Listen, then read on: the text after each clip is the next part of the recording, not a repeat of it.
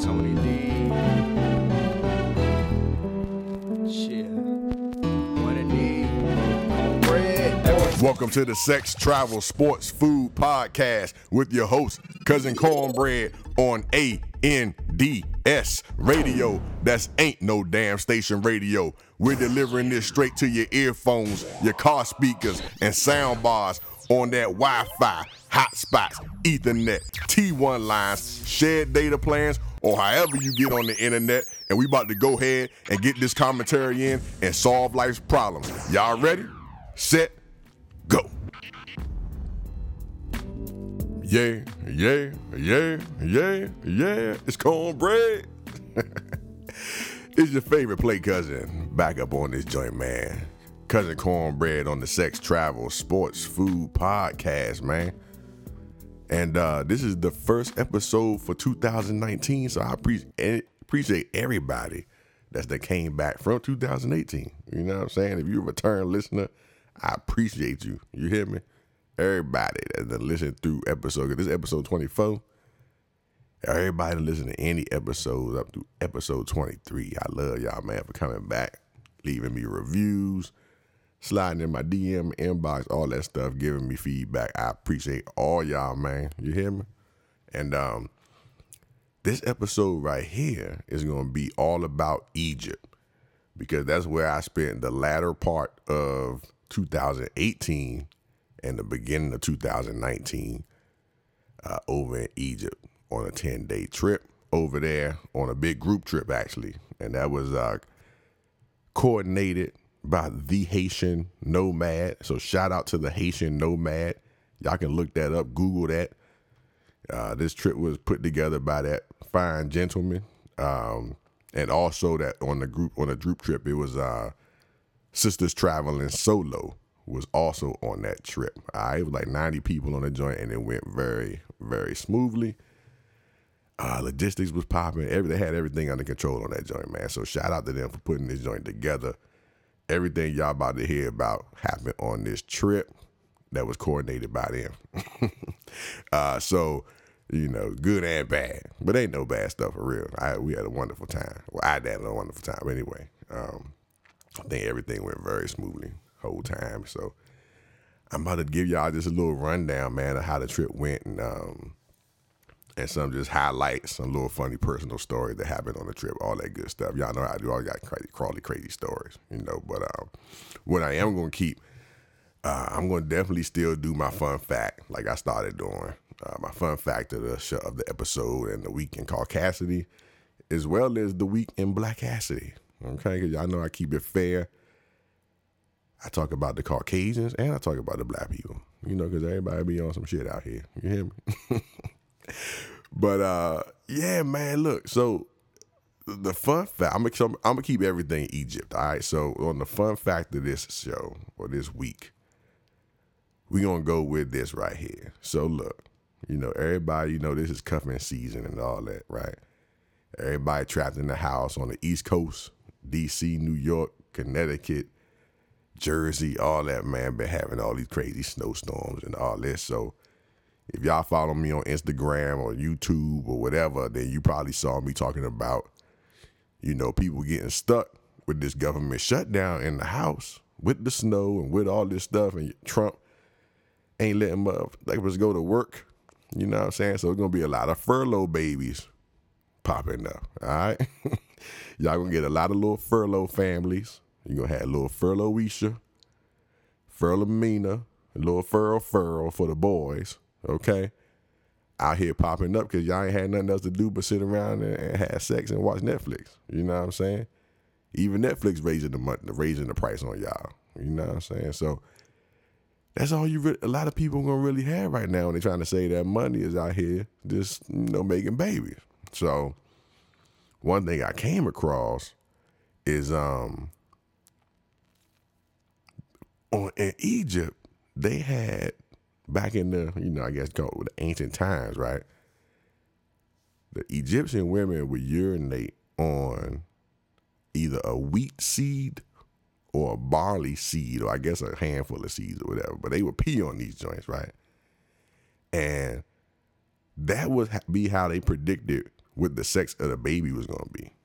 Ain't that crazy? So if barley grew out of this out of this handful of seeds that she peed on, then it would be a male baby. It predicted a male baby. If she peed on the uh, what did I say on the wheat seeds, and the wheat grew, then it was a female baby. Ain't that some crazy shit? Like who can't, who even thought to pee on the seeds that you was gonna eat? What kind of foolishness is that? Why is y'all people just be doing all kinds of weird shit? I mean, that's how you don't how people be coming up with this stuff, man.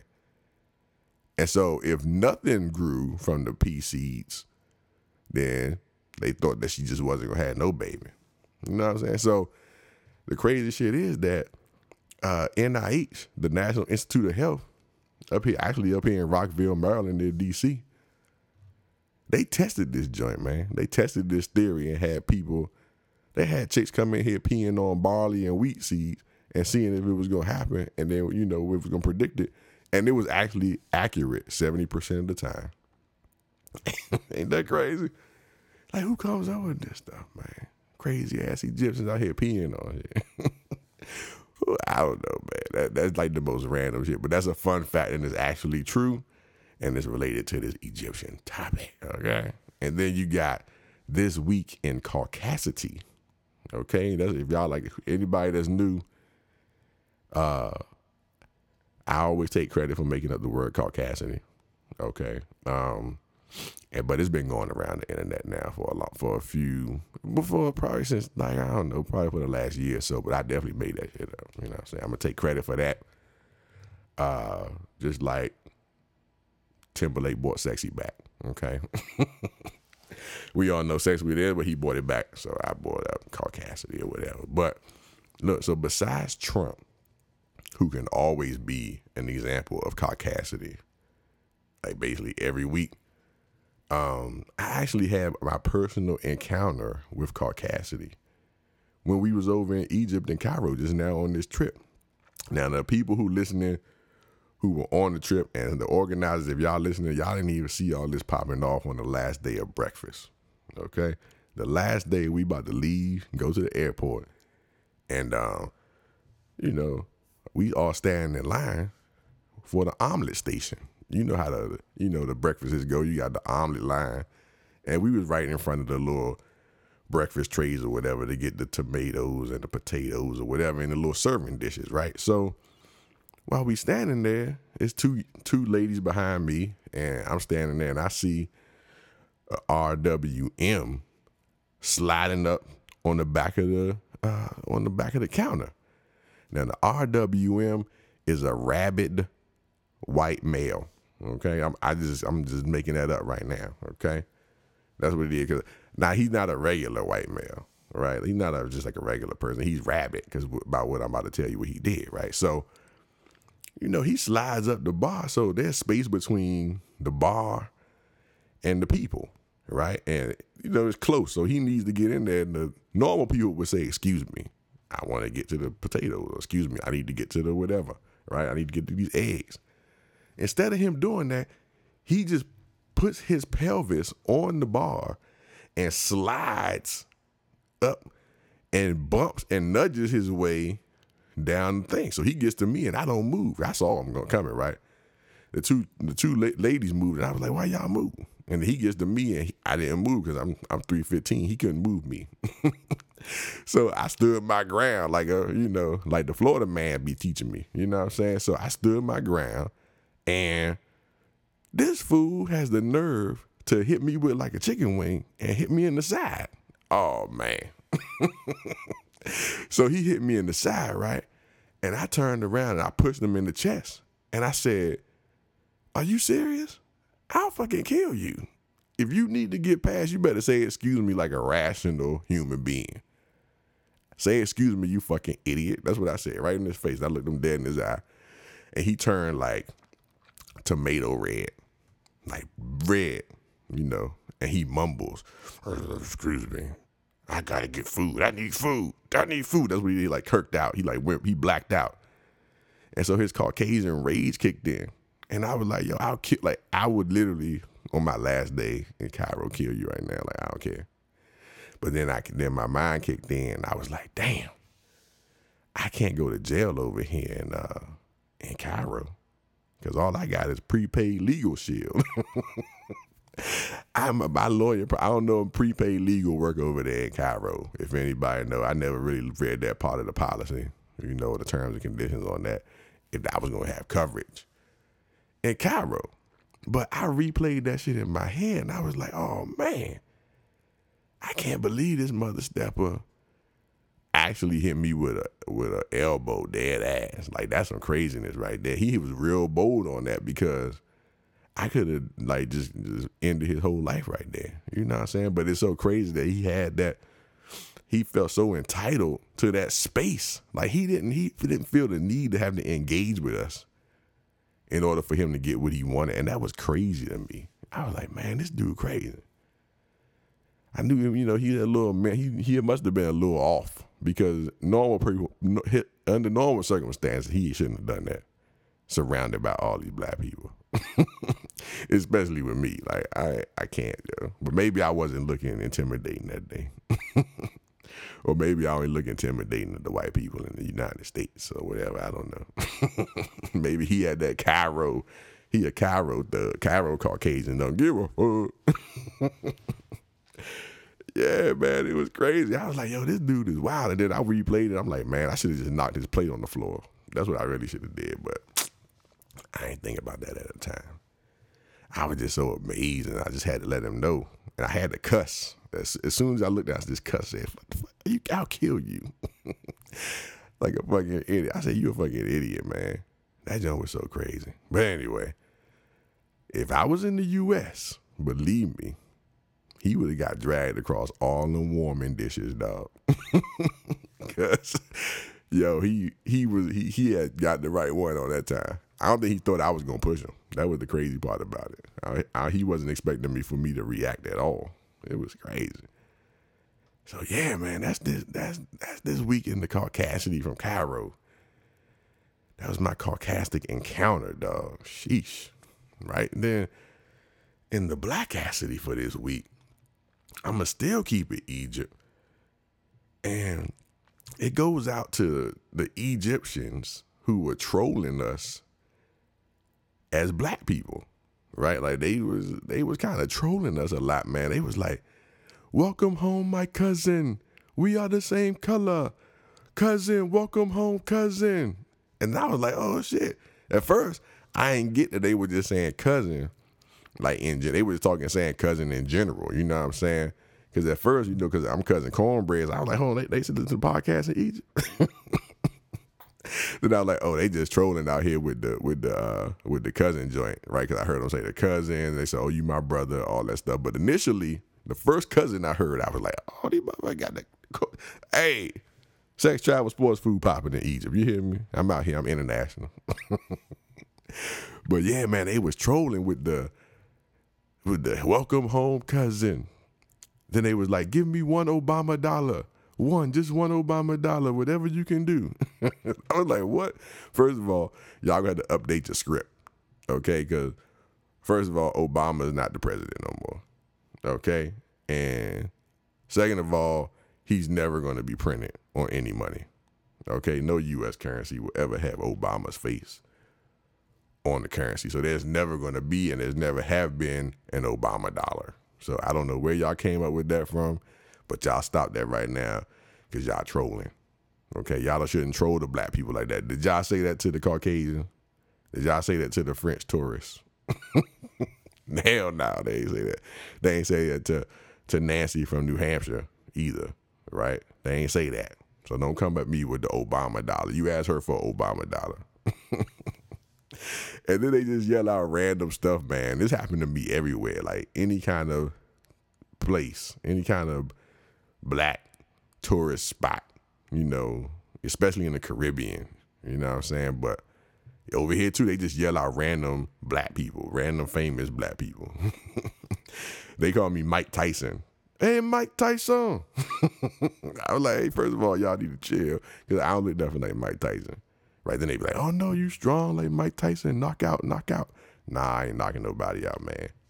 y'all gonna stop, uh, what'd you call the word? Not generalizing. What'd you call the word?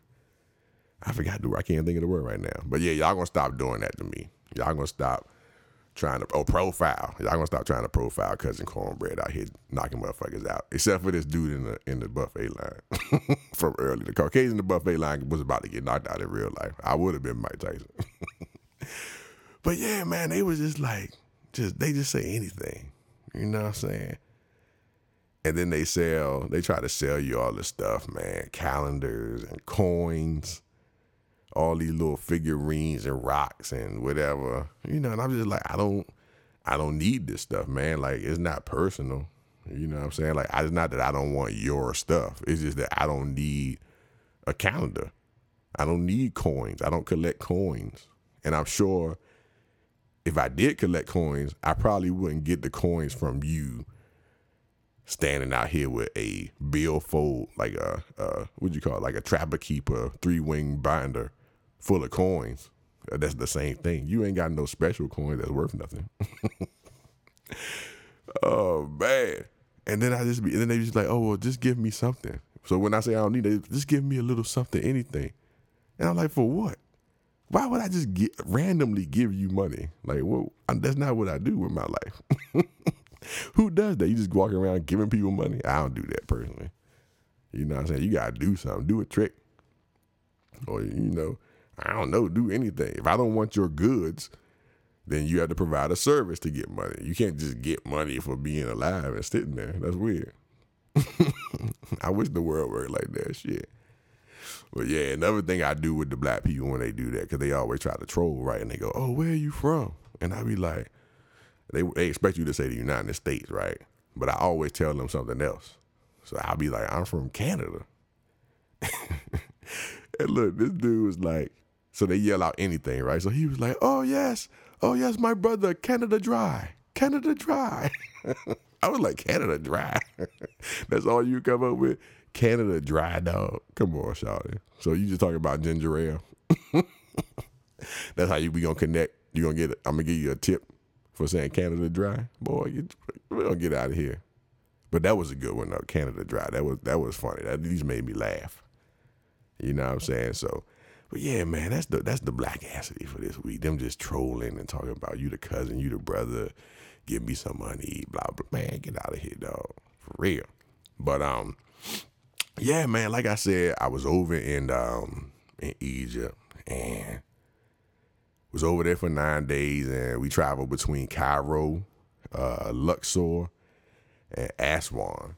That's what we did. We we went, we went down the Nile River, you know, south on the Nile River. And as we went south, the joint got blacker, just like everywhere else. The south side is always black. So even the south side of the Nile or the Egypt, whatever you want to call it, is blackety black. Okay, you start off uptown. We started off in Cairo and then went down, and it progressively got blacker. I guess that's just worldwide. No matter where you live, the South Side is where the black people congregate or get forced to or whatever it is. But yeah, man, let me let me start y'all off though with, even before we get to Egypt, let me let me just run something down real quick. Need to clarify that I'm, I'm in D C, right? And this trip, though, it left from J F K in New York. So that's where we. That's where this whole trip started off at. And because of my bad planning, I ended up driving up to New York the day of the flight. At first, I was going to go up the night before, but anyway, I messed up the plan, ended up driving up there the day, uh, the day of the flight. And I spent a whole bunch of term, time looking up long-term parking before we went up, right? So after exhaustive research and a coupon that I found online, I ended up at this joint called the J F K Inn. All right, J F K Inn that had that offered parking, right? Because one of my homegirls mentioned, oh, look for parking at some of the hotels. They was all sold out. But anyway, this J F K Inn joint pops up, and it was like less than a mile from the airport. So I was like, yo, this is a bet. All right, so then We all everything was cool. We go, we park, leave the car there, whatever. We, when I got back, I'm gonna just fast forward this to when I got back. Car was still there, still in the same size. So I parked it in, and I'm thanking God because I drive a stick. So I think they probably didn't joyride in my joint because it was a stick, okay? But this is the crazy part, man.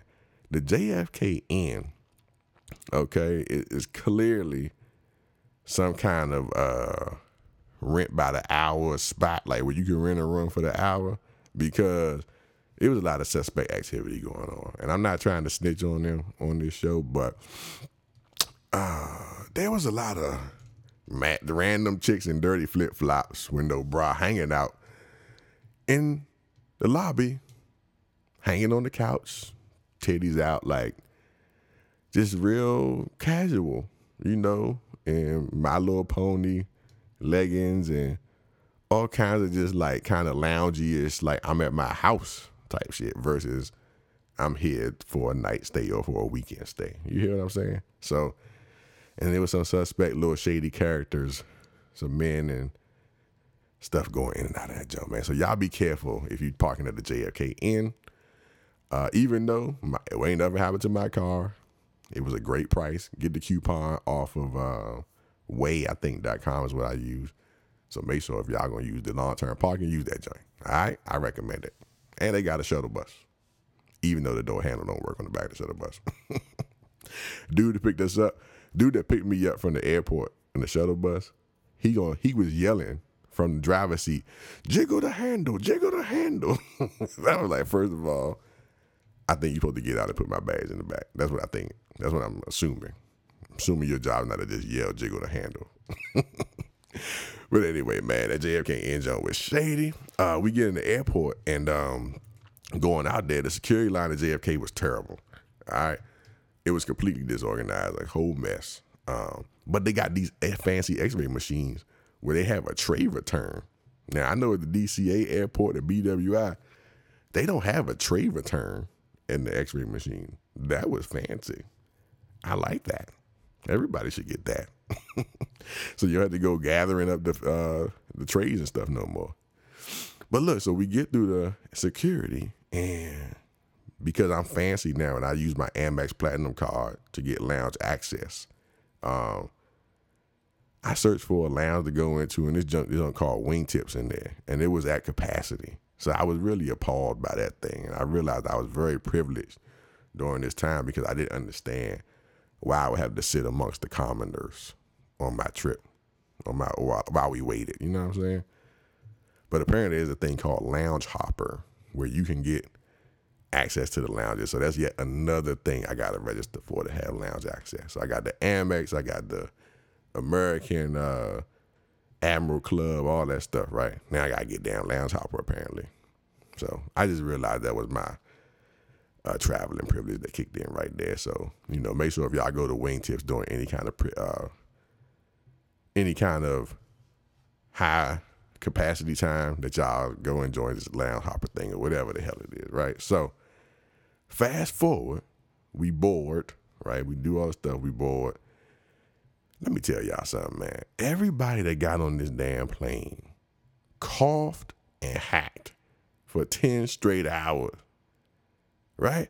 I was on this damn plane, and I was like, yo, in addition to this bootleg security check they doing, they need to do a damn wellness check, okay?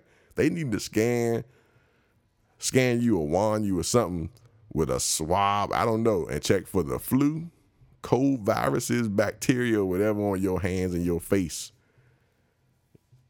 period. Because these airborne diseases are going to just get circulated in this dirtball ass plane for the next ten hours. Y'all trying to kill everybody. Like, literally, everybody around me was coughing and sneezing the whole damn flight. If you follow me on Instagram, Facebook, or whatever, when I post the pictures, part of the pictures will show you this lady who coughed the entire flight. I just took a picture of her because she was dirtball, for real. I got, I mean, I felt like I needed a neti pot, orange juice, Vicks Vapor Rub, Tussin, uh, hot stone massage, all kinds of shit before I get over there. So it was crazy. And then finally, we finally land, right? We go ten hours, everybody coughing, dying, you know, giving us all the airborne diseases, foot and mouth disease, bird flu, everything, right? Flight attendant, the flight attendant is handing out the immigration forms, and she, you know, she's giving them out, and she's like, "For how many?" You know, asking how many people, and I was like, "Oh, just one." And then she bust out laughing. She was like, "I was like, what the hell wrong with you?" She was like, "Oh, you single? That is funny. You single? See me, me? I'm not single like you." I said, "Man, what the fuck are you laughing at?" Like, why is me being single like the funniest thing she had heard all day? She was like, "I'm not single like you." And she was there. She could not control herself. I said, "Lady, why are you laughing at me? Like, that's crazy." She's like, "I have a husband." I was like, "Well, good luck for you. I don't care. Don't be loud. Why would you laugh at somebody like that? She don't know my situation." I could, I could, uh, I could be newly single and depressed, and she just out here just laughing her little life away.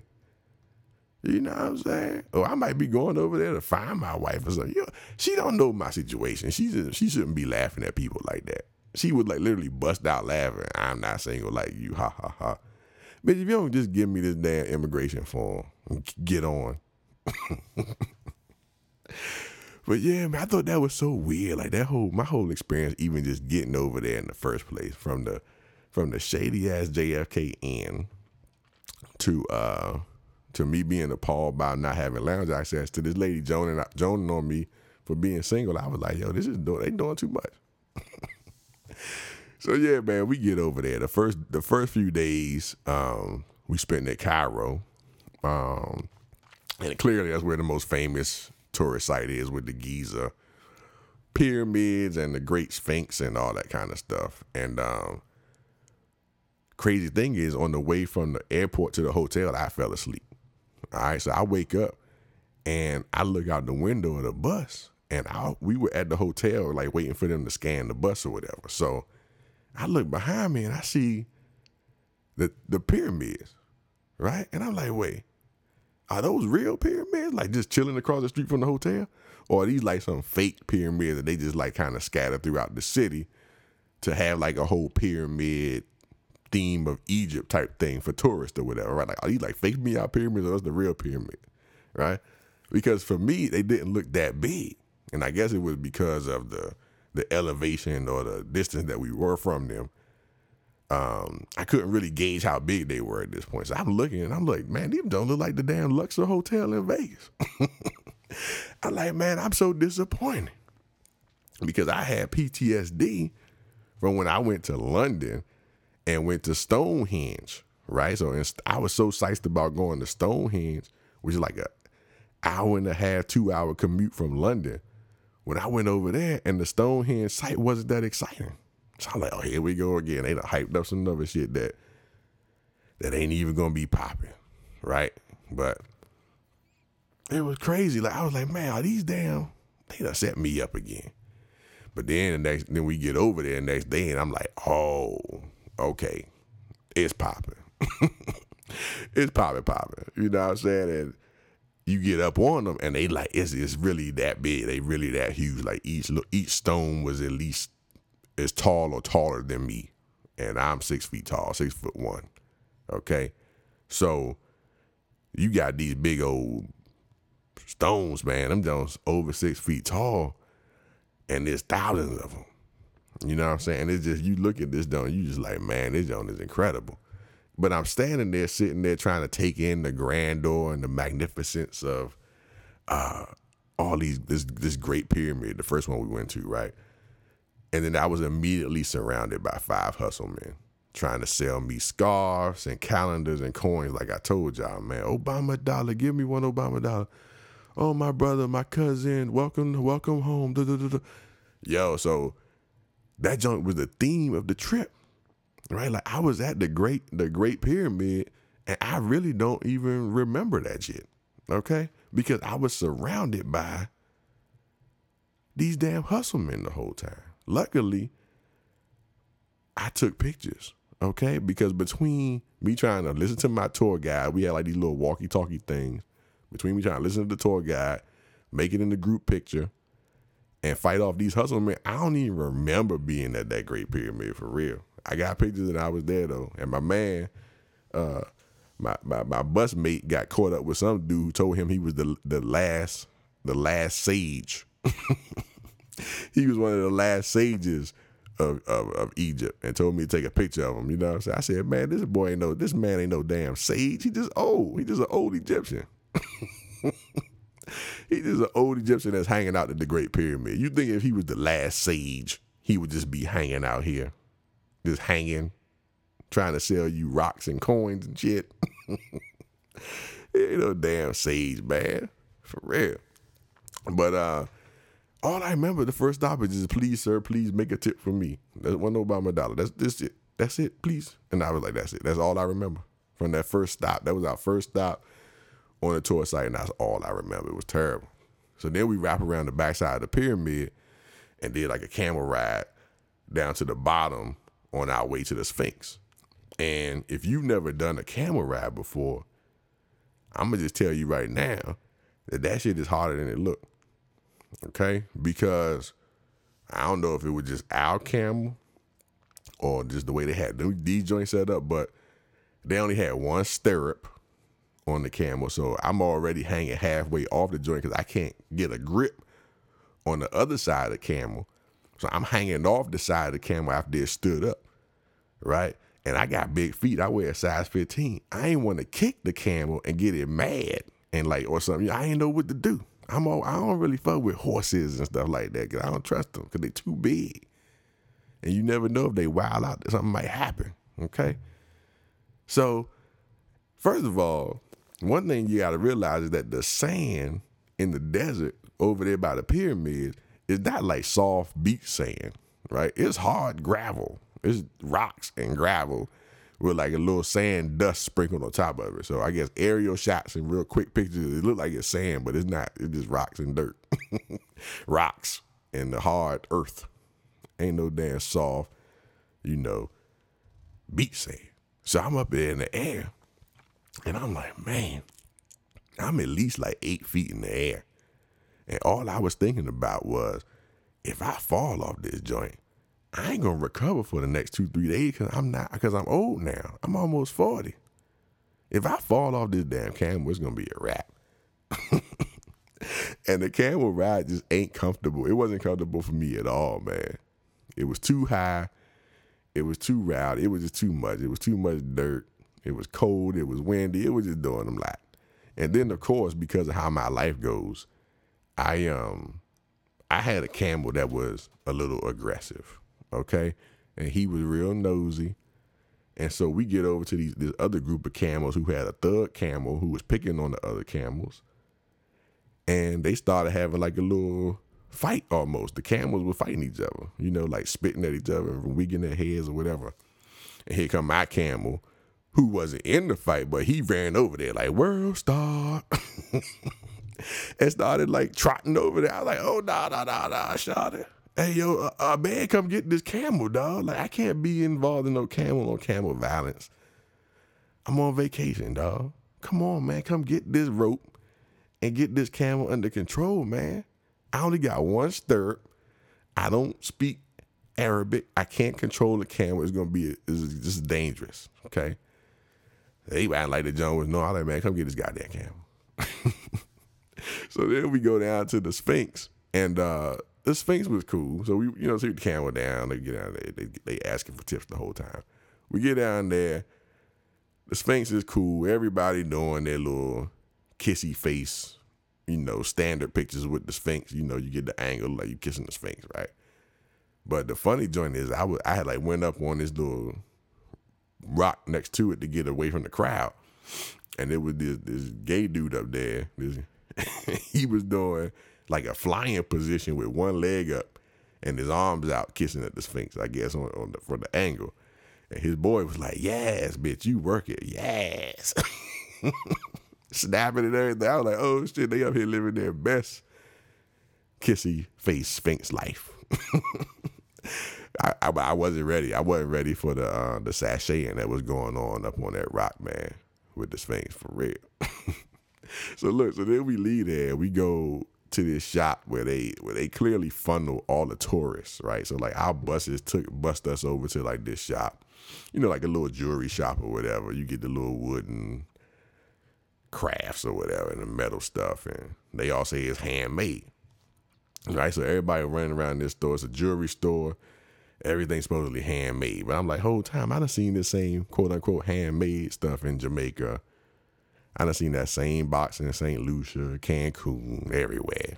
I done seen all this same handmade stuff all over the place. So y'all must, they must handmade it somewhere, and then they ship it to all these people. Right? So it's a scam, but whatever. It's, it's how they get their money, right? But the main thing that they were selling in this place are these things called cartouches, right? So a cartouche is basically just like an oblong shaped piece of jewelry. You know, it's either in gold uh, or silver, and it has your name written in it, right? It has your name written in the hieroglyphs, uh, and it's supposed, it was historically representative of somebody that was royal, right? So, but now they make them for everybody. It's cool. It's a thing to do. Get your name in a cartouche, right? So the cartouches were going for like, the gold ones were like fourteen or eighteen karat gold, and them joints was going for like three hundred a piece, three hundred dollars, U S dollars. And I was like, oh, hell no, nah, shawty. But the silver ones were going for like twenty or thirty dollars for the little basic one. I guess silver, I'm like, man, is silver really that much less than gold? Sheesh. But, um, yeah, so I was like, oh, hell no, nah, I ain't messing with none of that stuff.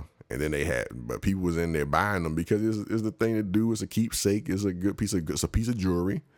And, you know, it's unique. You got the Egyptian hieroglyphs on it. I get it, right? Then they were selling, like, all these other ornamental things, like all these boxes and uh, whatever. You know, all the standard stuff, right? And um, they was in there. One thing that I, I like to wear the boxes because I keep all my watches and my cufflinks and all that kind of stuff on my dresser. I like the little boxes and stuff. So I'm like, how much are these things? And your boy's talking about six to eight hundred Egyptian pounds, which is like thirty, fifty dollars, thirty-five to fifty dollars. And I was like, "Oh hell no, dog!" I just felt in my soul that I shouldn't be paying thirty-five or forty, fifty dollars for a box. That's just how I felt. That y'all have a whole bunch of. Like if it was like a real unique box and they had like two or three, maybe. But now you got a whole wall full of boxes, and I'm paying thirty-five, forty dollars for one. Nah, dog.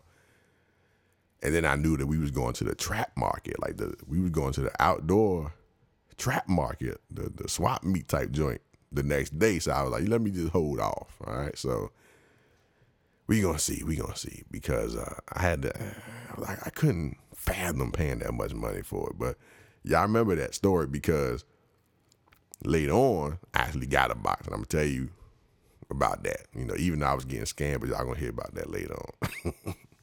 So then we uh we we leave the we leave the little funnel spot, we leave the little uh, jewelry spot, and we hit another smaller pyramid and temple excavation site. And um, in this one, we actually went into the pyramid, right? It was and it was tight. You literally had to like crab walk your way through these little halls that they had built, or these little tunnels they had built into it, and um. I didn't go in the Great Pyramid because the Haitian Nomad told me on the side like I was going to be too big to fit comfortably in the pyramid opening, in the little um, tunnel that they had built into it. And, you know, he's a petite dude. So I, when he told me I was going to be claustrophobic and boxed in, I believed him. You know what I'm saying? So that jump definitely saved me because I heard from some other people that went in that it was very uncomfortable. So I'm, you know, so shout out to the Haitian Nomad for letting me know, you know, as a big dude with these shoulders, the way my shoulders set up, that I was gonna be in that jump and need an emergency excavation. They was gonna have to come and re-excavate the damn pyramid if I would have got stuck in there. You know what I'm saying? Sheesh. That jump, I was like, man, I ain't get to go in that. But that one we went into, it was real. It was real low. You know, luckily I've been working on my yoga and my stretching so I can bend over and walk through this jump. I got videos of that. If when I post them, y'all will see that jump too, man. But then later on, we get back to the hotel. After we done gone through, we know we done went to this, uh, that pyramid site, hung out there. We was at pyramids and dirt all day, right? So we leave there and go back to the hotel, and we go to dinner at what they were telling us was a, tradi- a traditional Egyptian restaurant near the hotel. Um, And long story short, the food that we got there was, mm, it wasn't great. But they had this dude in there as the entertainment. He was doing this crazy twirl dance, right? It was an Egyptian dude with hair all the way down his back, right? Hair down his bed, right? All the way down. But he had on a dress, like a dress that flared out at the bottom, like in the middle, like waist high, had a little flare in it. And he had these Christmas L E D lights on the joint. And his whole deal was that he spun around so that the, the dress like flan, uh, flared out. And then he turned on the lights and stunned on all the hoes with the hair down his back. So I was like, yo, I ain't never seen uh, a man in a dress with party lights on it with his hair all the way down his back twirling on these motherfuckers out here. I was like, oh, this is very interesting and entertaining. I mean, because basically outside of a drag queen brunch that uh, my sister dragged me two years ago, I ain't never seen a man in dress dancing for real, in real life. So it was very interesting. I was like, is this what they do in Egypt? And he had some kind of, uh, he had some kind of like boxes, like nesting boxes that he had that he would make all these shapes and stuff with. And he spun around the whole time, though. I don't know how he wasn't completely dizzy the entire time. I have no clue. But yeah, y'all, y'all will see that too. If you go look on the, when I post the videos and stuff, man, that joint was crazy. And you can see all the bald head joints in there hating because he had long, real long hair, look like Troy Polamalu, if y'all know who that is, from the Pittsburgh Steelers years ago. His bit outside soon game was on fleek. For real, man. And then, uh, yeah, so look, so we went up, so we we over there, we eat. Food was whack, but they had this Egyptian dance hall queen up in there, and he was killing it, okay? So we get back to the hotel after the night, wrapped up the night with, uh, we played some spades and dominoes and smoked hookah all night. And the good thing about the hookah was that it was five dollars, okay? And then that same hookah in D C or New York or wherever you probably live would have been twenty dollars, thirty dollars. So basically everybody had a hookah on the table. We were stunt living our best life over there. And the other great thing about this night was that me and my partner, Kathy, ran to Boston on them haters, okay? So if you play spades, you know what that means. If you don't play spades, go ask a spades player and say, look, is it good that Cousin Cornbread ran to Boston on the haters? And they'll tell you how great that was. So that was great. I ain't ran to Boston in about five years, okay?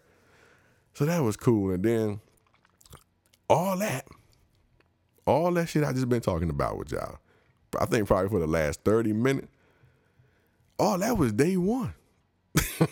You know what I'm saying? And that's why I'm tired right now. This is this is January twenty-second, and I'm still tired from this trip. And that's gonna, that kind of shows y'all why, man. And, um, you know, for the rest of this time, y'all will understand why I'm going to have to go ahead and like kind of skip through a lot of stuff, man. Because if I give y'all play-by-play, this joint going to be about seven hours. And I'm just, man, I was so tired, dog. Like, we did all that day one, and the whole trip was like that. And then it didn't help. I had my roommate. You know, we was doubled up. So my roommate, man, my man, he was he was a great dude, man. But shit, man, that man snored so loud, man. Like, he built... Like, he just laid railroad tracks all day with his bare hands. You know what I'm saying? Like, he just worked eighteen hours a day, no tools. Just, he just, he whittled the, the wood with his hands. You know what I'm saying? Like, he just a hard-working dude. I was like, man, this dude snores crazy. And I and I done heard from my, uh, my past boos, current boo, future boo, whoever, I'm sorry if I snore like that, man. Sheesh, because, hey, that snoring was shaking the bed, okay? I had earplugs in, pillows on my head. Ain't nothing happened. Nothing worked. My man snored. It, it made it, the furniture was moving. I was like, Jesus H. Christ, superstar. Snoring was real. Like I said, he cool, but, man, well, I'm at the... We, we we end up having to sleep in shifts, okay? You know, that's what ended up happening. So we end up having to go ahead and swap it out and be like, look, I'm gonna go take a nap now. You come, you come sleep later, because that junk, that's the only way I was gonna get rest on this whole trip. But yeah, man. Uh, so yeah, so that was day one, and then um, shoot, like the next day we went to go to the uh, Muslim side of town where we visited a mosque, and we went to like the little main tourist outdoor market that I was telling y'all about called Khan Al-Khalili, I think. Khan Al-Khalili. And that's where I got scammed uh, buying these Galabayas. And the, the Galabayas are basically the these ankle-length garments that both men and women wear over there, right? That's like the standard dress, I guess. Um, and I swear I probably paid like thirty dollars too much for these damn things. But apparently, you know, according to me doing some comparisons, that my joint was a better quality. But I was in there debating with this dude forever. He gonna ask me what I wanted to pay. I tell him that he got mad. I'm like, well, you asked me what I wanted to pay. I told you. But, um, you know, they was going back and forth. We had the security, the security guards following me around. He had the Uzi on them. It was crazy. That's one thing we did. We had a whole, you know, side note is that we had armed guards with us the whole time we was there. And you didn't really notice them a lot, but they was definitely there, and they definitely followed us all over the place. So that was, that was cool. And kind of creepy at the same time when you think about it. But, yeah. Um, so, yes, I was in this joint, man, and, you know, getting scammed for these Galabayas. But remember that jewelry box I wanted to buy at the beginning that was for like six hundred to eight hundred pounds, right? So, like thirty-five dollars, forty dollars. These joints was only three hundred to five hundred pounds over here, which was like, you know, fifteen dollars, twenty dollars, right? fifteen dollars, thirty dollars, fifteen to thirty dollars, something like that. So I was like, oh, man, see, I knew that joint, man. They was over there scamming. And then some of the homies had already bought the joints over at the previous place and then came over here. See, they basically like almost half price. I was like, man, they they out here scamming. They supposed to be your cousin. It's not about, hey, I'm your cousin, I'm your brother, but they out here scamming. Come on, man. Come on. Sheesh. But, yeah, man, then... It, I don't get it, man. I don't know why people like to scam in life, but we ain't gonna get into that right now. But and then later that night, the same the next night, this is day two, next night, there was this thing called the light show at the at the Giza Strip at the Sphinx, right? So I'm like, oh yeah, we gotta go to the light show. We gotta go to the light show because you know it's about to be party, right? It's about to, they about to light the Sphinx up. It's gonna be lit, man. We get over there. That joint was the most terrible light show you ever seen in your life. It was bootleg, shawty. Even our tour guys was looking. When we got back on the bus after that jump, they was like, man, I'm sorry I did this to you. Because I'm thinking it was going to be like a laser show, like a laser show with some, you know, the, the lights timed up to, to whatever music and all this kind of stuff and shining up on the pyramids and whatever. Nope. That joint was bootleg. It was some dude from nineteen sixty-five. Reading something out of a social studies book. Right? And it was like a movie reel, like a reel-to-reel movie camera that they had back there putting this thing on the side of the Sphinx, man, on this wall in front of the Sphinx. I was like, man, I'm appalled about this, okay? They should never let no, they should never let nobody go watch that again. That's the biggest scam in Cairo. So if somebody, if you go to Cairo and they tell you to go to the light show, don't do it. And it was cold. It was like cold, cold too. Like you had to have a coat on cold. Right? So that was another thing. It was cold the whole time. Like if somebody would told me I was going to Egypt for ten days and I was going to have on a coat sixty percent of the time, seventy percent of the time, I said, you would be a whole lie. But nah, it was dead ass cold the whole time, man. Like, but it was crazy because in the morning it'd be cold. Midday it was warm or hot. Then it'd be cold again at night. Every single day. And then some days it ain't never get hot. It was cold the whole damn day.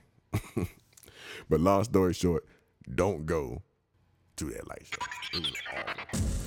Hey, man, what's going on? This your favorite cousin, Cornbread. I'm coming through letting y'all know, man, I'm about to break this episode up into two parts. And so that was part one, man.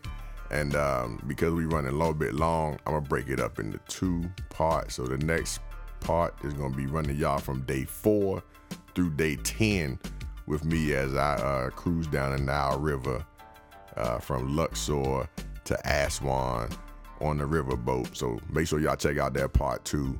Um, that's going that's going to walk y'all through all that stuff, man. Y'all found out about how they had the Beijing bids back in B C and about how y'all boy Cousin Cornbread almost got left sitting at the dock because the damn boat then pulled off on your boy. Yeah, man, so check that out. But, but I wanted to let y'all get up off of here, man, right quick, in case you got to go do some fake crunches in the gym, pick up your bad kids, or just get into work, get your iced coffee, do whatever you're going to do, and then y'all catch back up on part two when you can. And if you can right now, go click that jump and listen to it right now. All right? Appreciate y'all. Log out.